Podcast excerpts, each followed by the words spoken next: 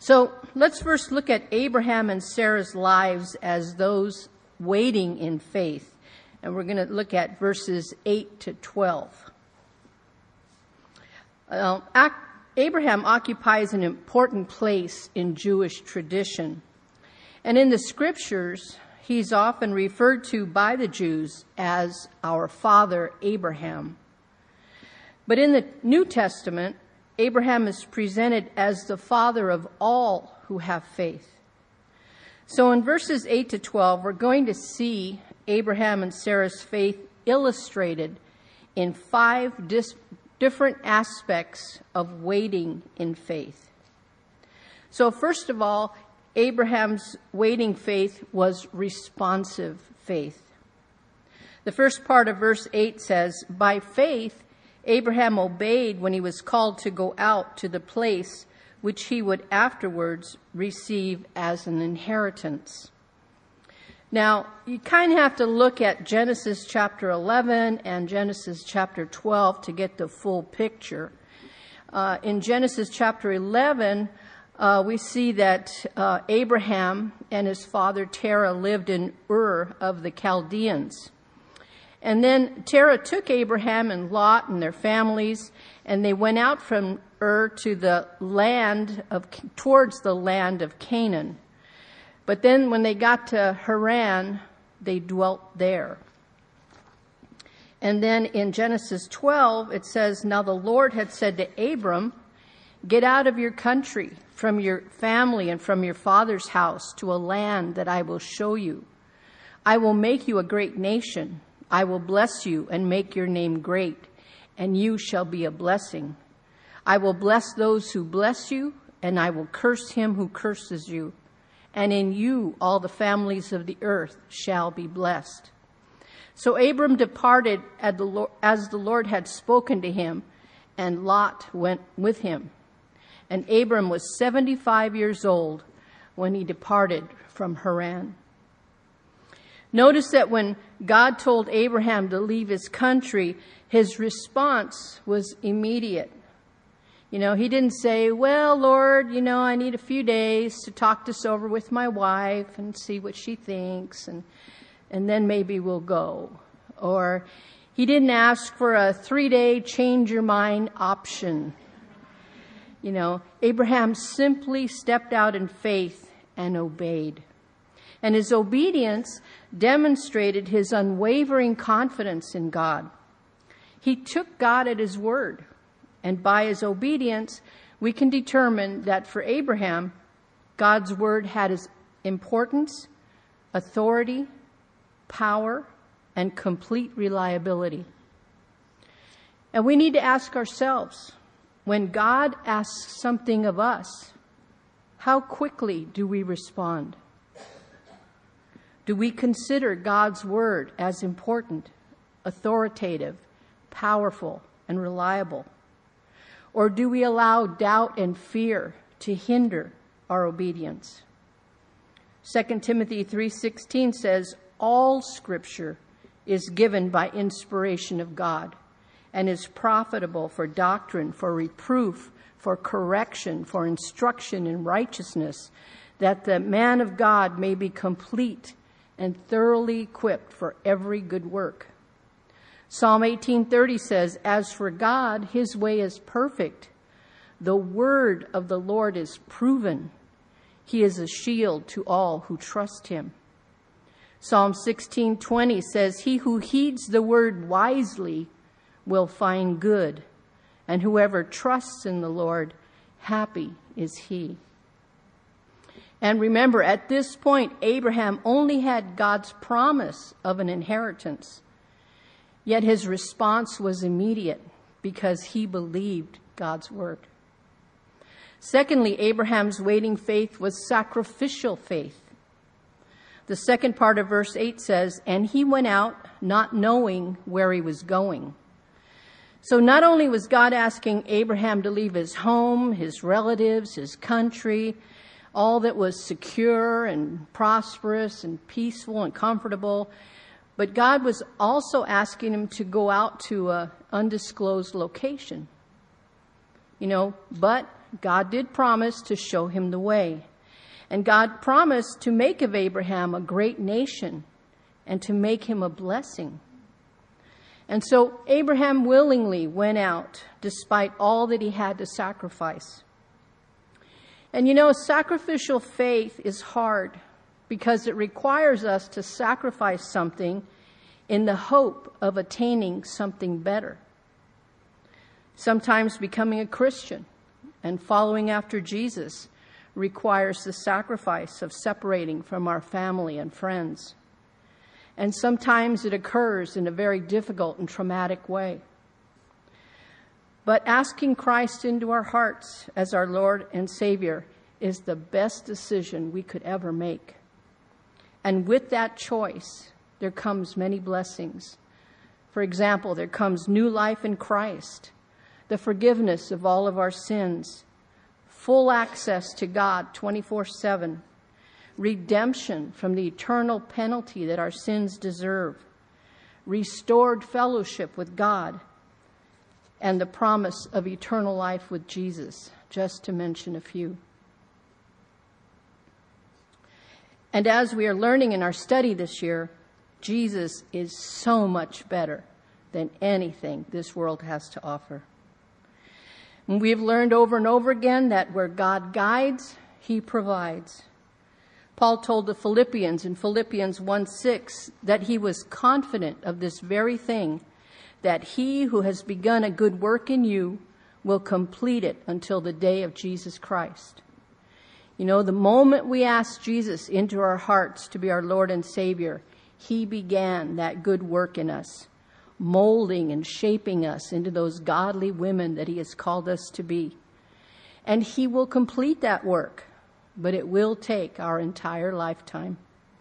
And it will take the sacrifice in faith of our will for His will, the sacrifice of our ways for His way. But the blessings so outweigh the sacrifice. Thirdly, Abraham's waiting faith was courageous faith. And the word courage means the quality of mind or spirit that enables a person to face difficulty, danger, and pain without fear. It is bravery. It took courage for Abraham to sojourn out to a place he didn't know and to live among strangers.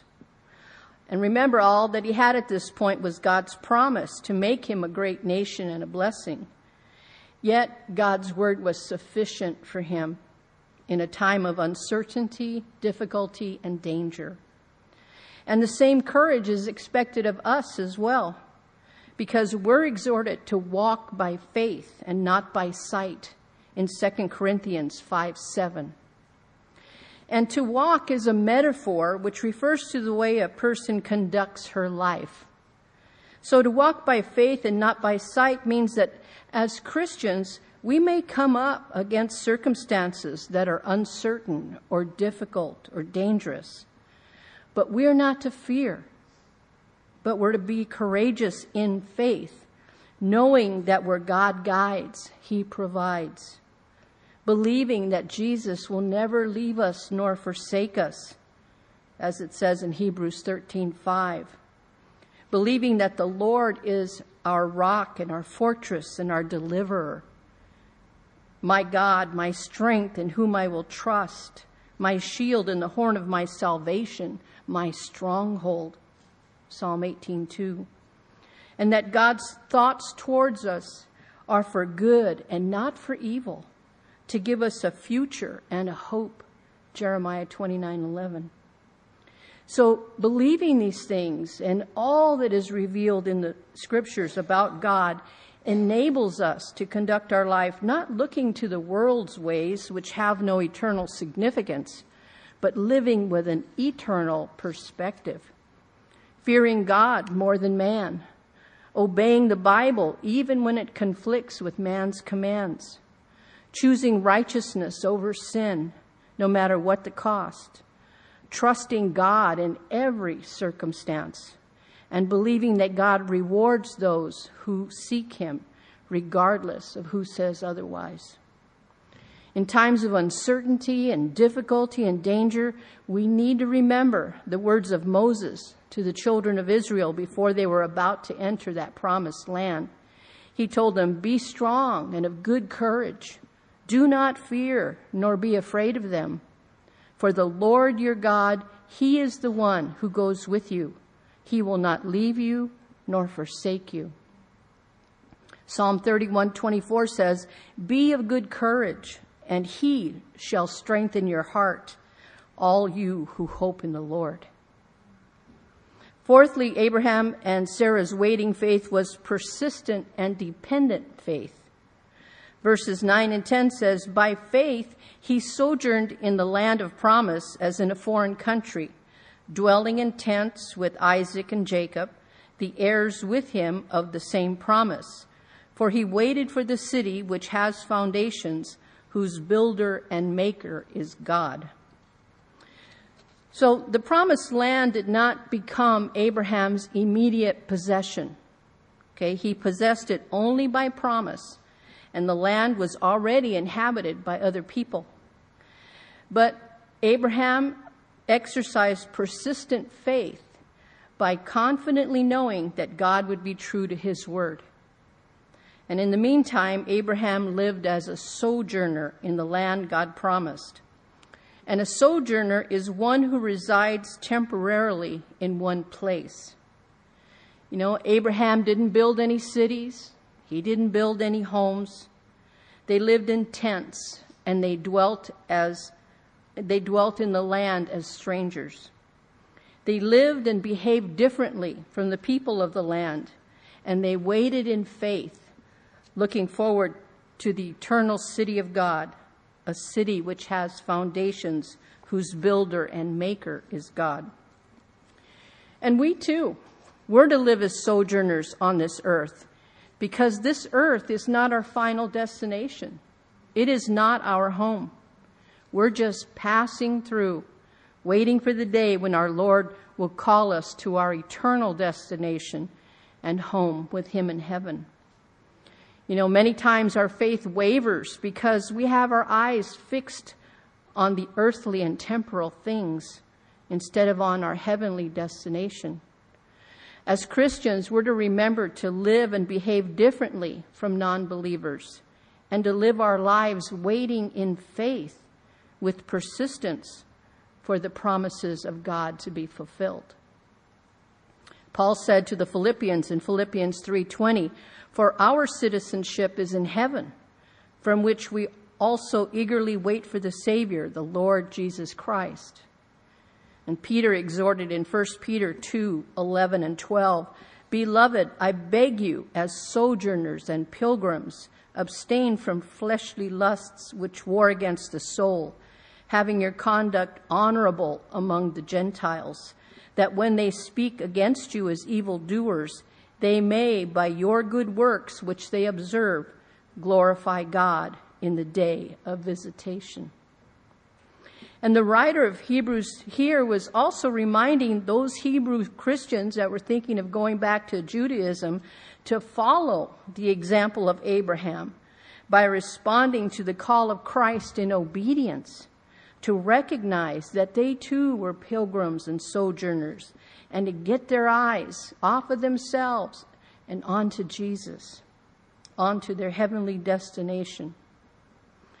Verses 11 and 12 say, By faith, Sarah herself also received strength to conceive seed, and she bore a child when she was past the age, because she judged him faithful who had promised.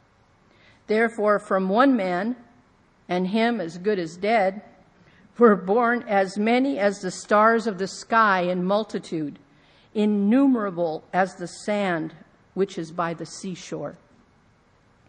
So here we see Abraham and Sarah's waiting faith as dependent faith in action.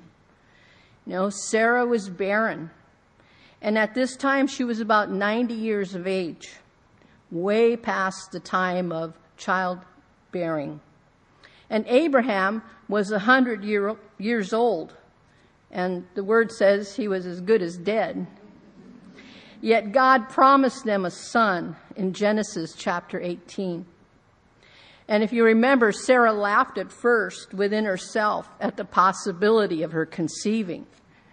But afterwards, she believed God's word because she judged him faithful who had promised.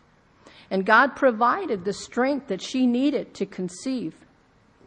And then Abraham and Sarah depended upon God's word to come true. And they believed in the reliability of God. And they grew to believe that God not only keeps his promises, but he also is able to work miracles. And from their son Isaac, millions of descendants were born, just as God had promised. And the Hebrew Christians that Paul was speaking to were not to rely on their own understanding, but they too were to have faith in the promises of God and to see themselves as part of this multitude promised to Abraham. And we too, we need to have dependent faith on God. We need to believe that our God is reliable, that he keeps his promises, and that he can be a miracle worker if it is his will. In Genesis 18:14, the Lord asked Abraham, "Is anything too hard for the Lord?" And remember, this is a rhetorical question. The obvious answer is no. There is nothing too hard for the Lord. And if we truly believe that this is true, then we too can wait for God to work in our lives through persistent and dependent faith. Psalm 27:14 says, "Wait on the Lord. Be of good courage, and he shall strengthen your heart." Isaiah 40:31 says, "But those who wait on the Lord shall renew their strength. They shall mount up with wings like eagles. They shall run and not be weary." they shall walk and not faint. Abraham and Sarah's lives exemplified what it meant to wait in faith. So, this brings us to the second point in our study the total commitment of the patriarchs in hopeful faith in verses 13 to 16. Now, here Paul is going to speak to the Hebrew Christians about the hopeful faith of the patriarchs. Verses 13 and 14 say, These all died in faith, not having received the promises, but having seen them afar off, were assured of them, embraced them, and confess that they were strangers and pilgrims on the earth. For those who say such things declare plainly that they seek a homeland.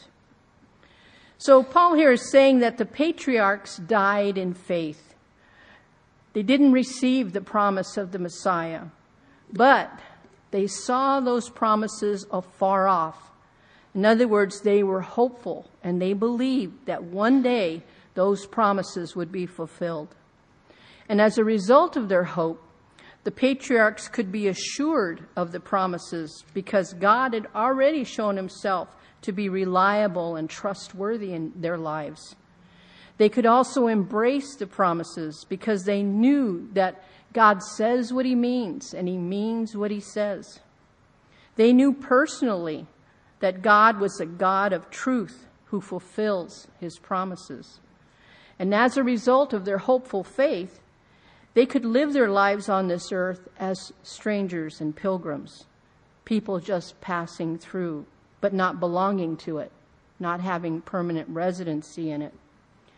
They saw themselves on a journey seeking a better homeland, a heavenly homeland. And what about us? Are we living with the hope of the rapture, which could occur at any time? Are we assured of the promises of our Messiah, Jesus Christ, that he will come back for us? That he is preparing a dwelling place for us? that we who believe in him as Messiah and Redeemer will receive eternal life? Are we living in this world as sojourners and pilgrims, realizing that this world is not our home? 2 Peter 3:13 and 14 says, "Nevertheless we, according to his promise, look for new heavens and a new earth in which righteousness dwells." Therefore, beloved, looking forward to these things, be diligently to be found by him in peace, without spot and blameless. And then verses 15 and 16 say, And truly, if they had recalled to mind that country from which they had come out, they would have had opportunity to return. But now they desire a better, that is, a heavenly country. Therefore, God is not ashamed to be called their God, for he has prepared a city for them. So here Paul is saying that if the patriarchs had wanted to return to their place of origin, they could have. But they freely chose to stay, and they desired a better country, a heavenly country. And they maintained that um, eternal perspective as they lived on this earth. And because of their hopeful faith in God's promises, He is not ashamed to be called their God. He's not ashamed to be identified with them. Finally, as a result of their hopeful faith in Him, God had prepared a city for them.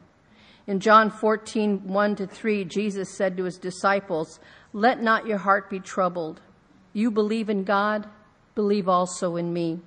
In my Father's house are many mansions or dwelling places. If it were not so, I would have told you. I go to prepare a place for you. And if I go and prepare a place for you, I will come again and receive you to myself, that where I am, there you may be also. Also, the city of the New Jerusalem, which awaits all believers, is also described in Revelation chapter 21. And so there are three important things about hopeful faith that we need to remember. First, hopeful faith is based on God's revelation, not on presumptuousness, not self confidence on our own strength or wisdom and not on our feelings. Second, hopeful faith is evident, evident by obedience to God's word.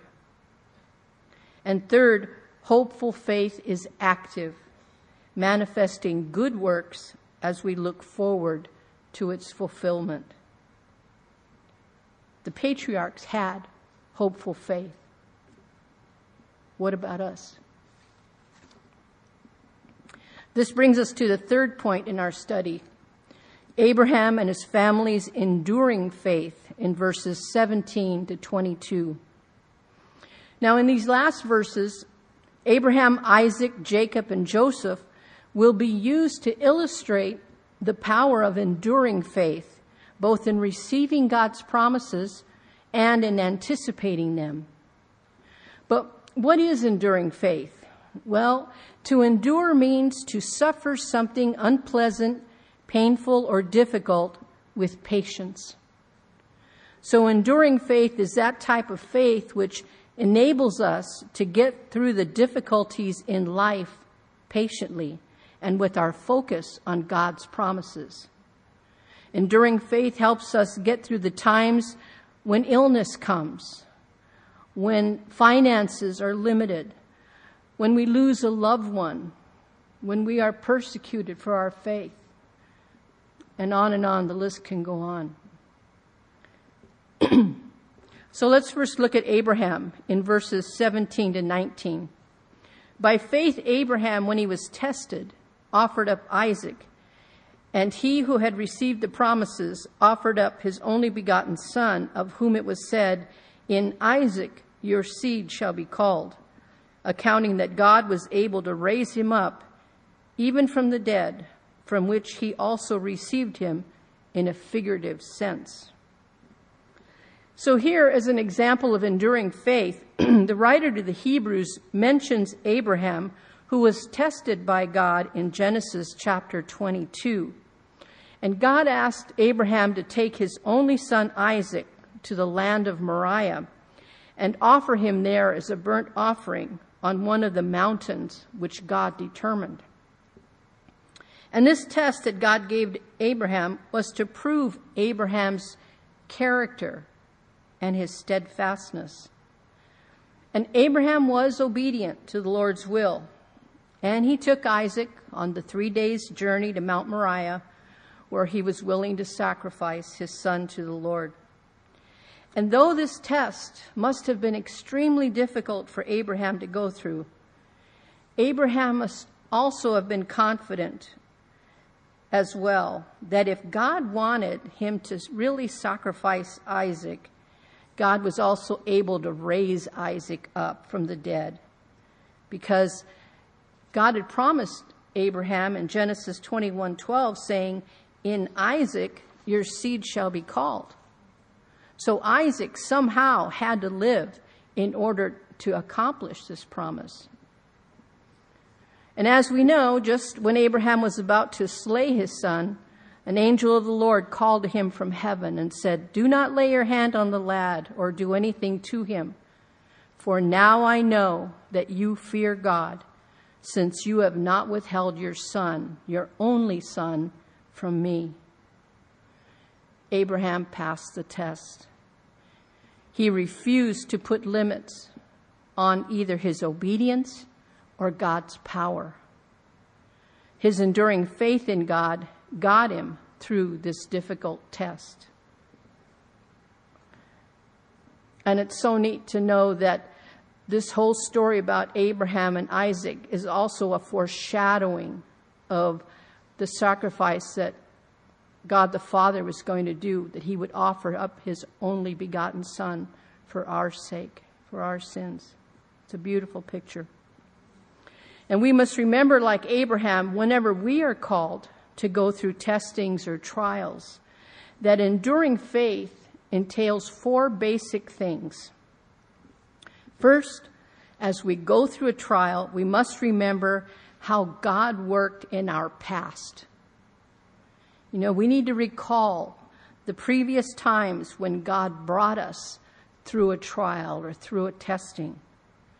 You know, Abraham on his three day journey may have remembered how the promise of Isaac was fulfilled in his old age and how God had intervened many times in his life.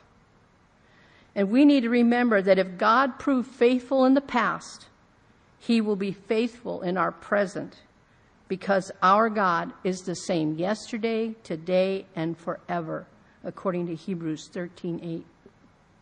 Second, we need to focus on doing His will in the present. And we can do this by doing two things.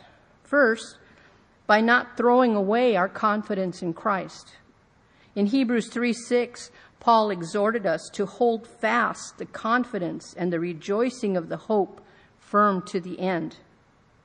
In Hebrews 4:16 we are told to come boldly to the throne of grace that we may obtain mercy and find grace to help in time of need. So, as we continue to do God's will in the present, we need to go to Jesus for the strength and courage needed to endure the trial. And we need to be confident in God, in His power, in His love for us, and in His promises for us. Second, in focusing on doing God's will in the present, we need to persevere in obedience especially when you're tempted to compromise under pressure. You know, I'm sure Abraham wanted so much to not go to Moriah. He probably wanted so much to just turn around and go back, but he remained obedient. Our Lord came to do the Father's will by enduring the cross. And Satan in the wilderness, if you remember, tried to tempt Jesus not to obey. But Jesus resisted that compromise and steadfastly obeyed his Father's will, even when it meant a horrible death. James 1 2 to 4 says, My brethren, count it all joy when you fall into various trials, knowing that the testing of your faith produces patience. But let patience have its perfect work, that you may be perfect and complete, lacking nothing. The third basic thing we need to remember when going through trials is to look to God's promises for the future. Abraham probably remembered God's promises in Isaac, your seed shall be called, and I will make you a great nation.